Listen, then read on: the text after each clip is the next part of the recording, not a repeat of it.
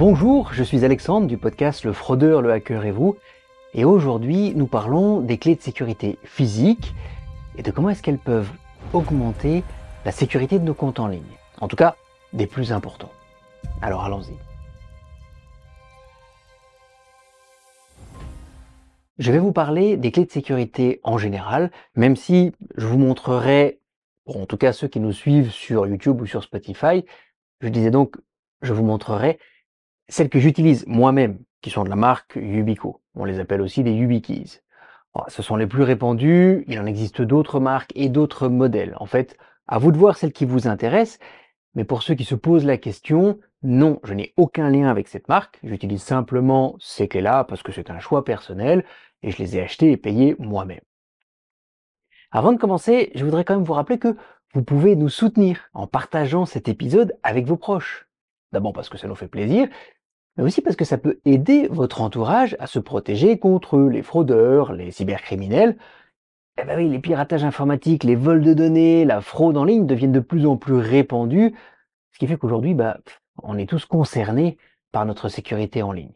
Et en fait, notre but, à Dany et à moi, c'est de vous informer simplement, de faire la part des choses entre la théorie et ce qui se passe vraiment finalement. Car avec un tout petit peu de sécurité, bah, on peut changer beaucoup de choses n'en déplaise à certains experts en sécurité qui vont nous proposer de tout faire, moi je vous dis, restons pragmatiques.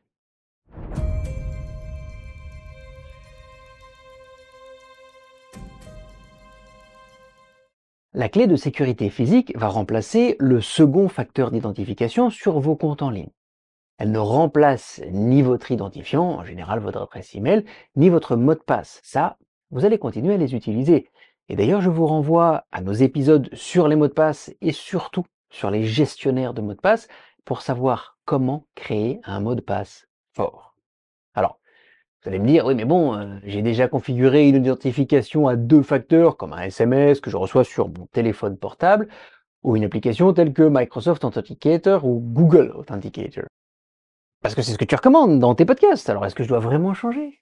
Bah, non, non. En fait, non, si vous avez déjà un mot de passe fort, différent sur tous vos comptes en ligne, et une identification à deux facteurs pour la grande majorité des gens, je vais vous dire honnêtement, ça suffit largement.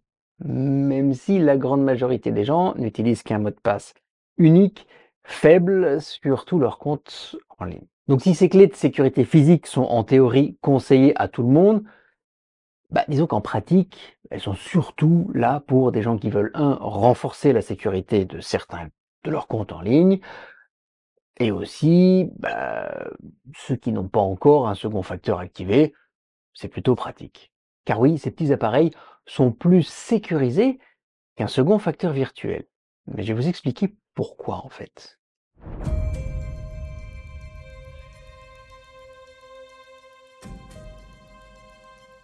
Parce que si elle ne remplace pas votre mot de passe, ces clés remplacent donc le second facteur, ça je viens de le dire.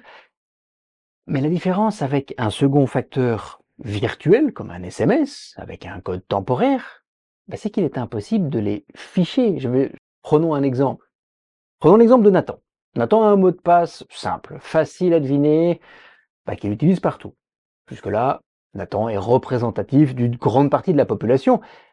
Mais, et ça c'est super bien, Nathan a identifié l'identification à deux facteurs par SMS sur tous ses comptes médias sociaux et surtout sur son adresse email. Sauf qu'un jour, Ben Nathan reçoit un message d'une de ses connaissances sur WhatsApp qui a eu un problème avec soi-disant son compte Gmail. Et ben, en fait, elle a fait envoyer le code de sécurité sur le téléphone de Nathan parce que bah, ouais, ça marche pas chez elle. Et dans le message, elle lui dit Peux-tu s'il te plaît me le transférer dès que tu le reçois? Nathan connaît cette personne. Et donc il se pose pas vraiment de questions. Donc quand il, son téléphone sonne et qu'il reçoit un code par SMS, bah, il le transfère.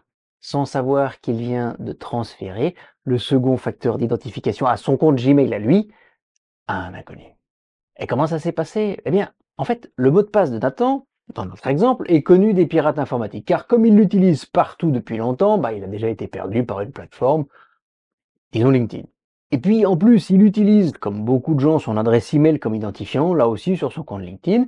Donc en gros, son adresse email et son mot de passe sont connus. Et j'ai envie de dire, s'il n'avait même pas de second facteur d'identification, les pirates seraient même rentrés sans problème. Mais il en avait un. Et donc ils ont dû se faire passer pour une de ses connaissances pour ficher son code de sécurité reçu par SMS.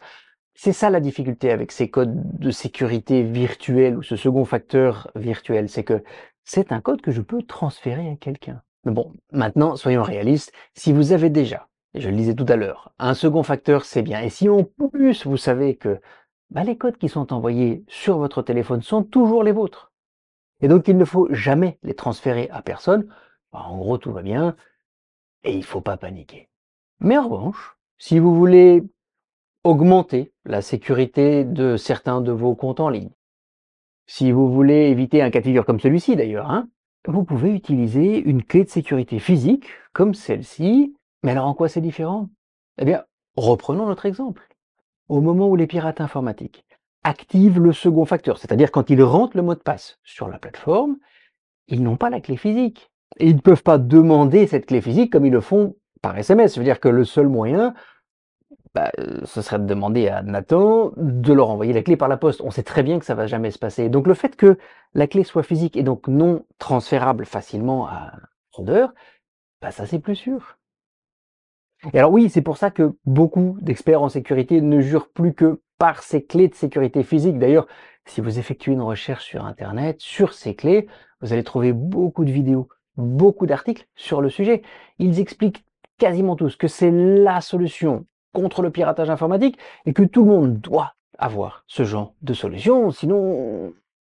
Bon, si sur le principe, je suis assez d'accord avec leurs propos, je pense qu'il faut aussi remettre l'église au milieu du village. D'autant plus que, il faut le reconnaître, plusieurs de ces articles et ces vidéos sont sponsorisés par les marques qui produisent ces clés, donc pas toujours très honnête. Et c'est pour ça d'ailleurs que je voudrais, dans cette vidéo, expliquer pour qui ces clés sont importantes et pour quel genre de sécurité elles sont importantes?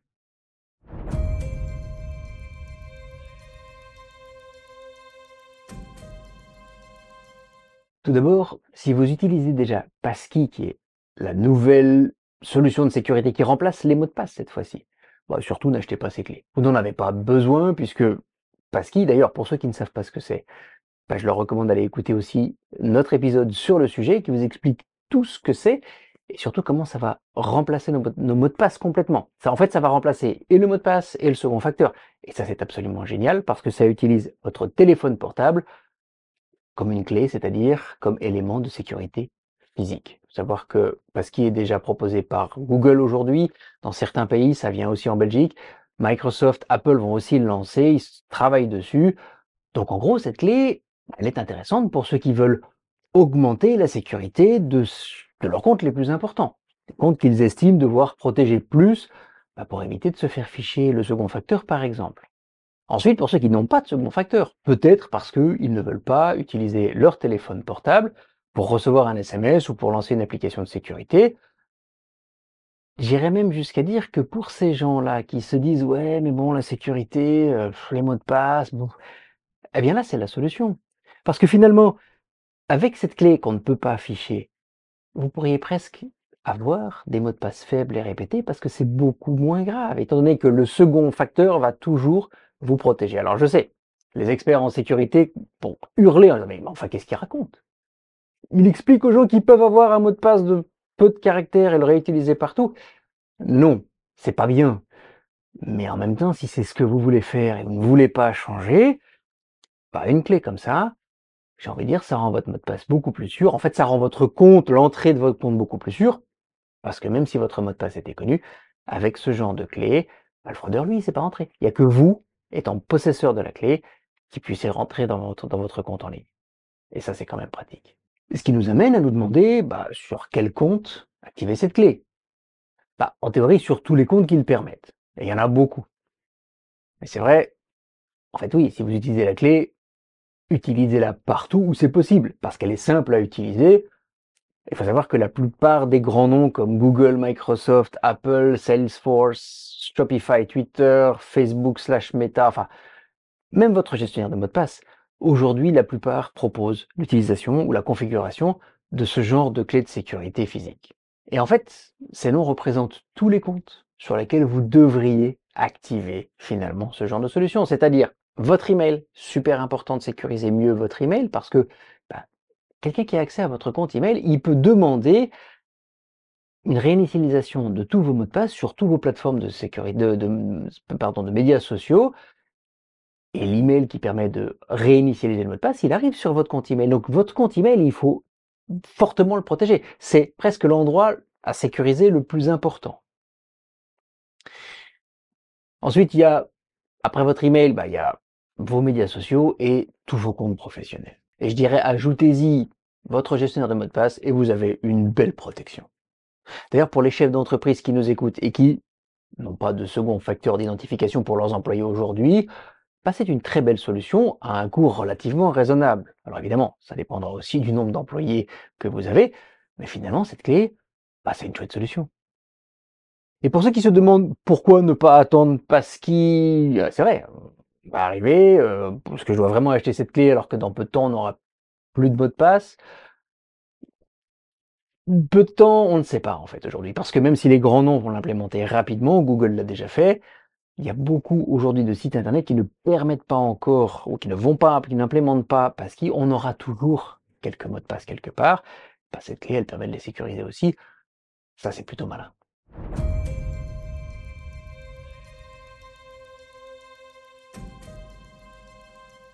Je lisais en introduction, il existe plusieurs marques, plusieurs modèles de clés de sécurité physique. Personnellement, j'ai choisi ce modèle, car la marque qui, les produit est reconnue, ce qui pour moi est un gage de sécurité. Et en plus, elle propose deux moyens d'utilisation qui m'intéressent. D'abord l'USB-C, qui se trouve sur tous mes ordinateurs, donc je sais facilement le connecter, la connecter euh, à un ordinateur, voire même à mon iPad Pro. Et le NFC, qui est en fait cette technologie qui permet, sans le connecter, donc juste par contact, de l'utiliser aussi sur mon téléphone portable ou sur mon iPhone. Alors, je ne vais pas vous détailler toutes les options et tous les modèles. Je pense qu'une petite recherche sur Internet vous permettra rapidement de faire votre choix en fonction de vos besoins. Attention toutefois, si vous voulez l'activer sur iCloud, vous devez en avoir deux. C'est d'ailleurs pour ça que personnellement, j'en ai deux. Parce que, et ça c'est le point faible de ces clés, à partir du moment où vous n'utilisez plus que ça, si vous la perdez ou vous la cassez et que vous n'en avez qu'une, ben, vous ne savez plus activer ou vous ne savez plus accéder à vos comptes en ligne. En tout cas, ça devient très très long et compliqué de récupérer son compte en ligne après ça.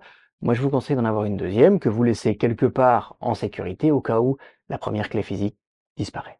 Évidemment, il faudra désactiver les autres identifications comme le SMS parce que si ça fonctionne encore, quand le fraudeur va rentrer votre mot de passe, il va choisir le SMS. Pour lui, c'est beaucoup plus facile et la clé n'a plus beaucoup de sens. Donc, il ne faut utiliser plus que cette clé quand vous en avez Dernière information, la configuration de votre clé suivant le compte sur lequel vous allez l'installer ou que vous voulez sécuriser est un petit peu différente. Mais ça se trouve toujours dans les paramètres du compte en question, sous le menu sécurité. Et ensuite, vous n'avez qu'à suivre les étapes à l'écran. Vous allez voir, c'est très simple à faire.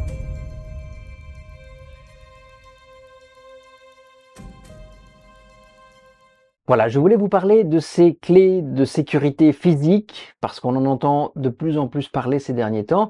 Évidemment, le déploiement de Passkey va leur faire du tort, et je ne serais pas étonné qu'ils poussent un peu à la promotion. Toutefois, je pense que c'est aussi une solution qui doit continuer à exister.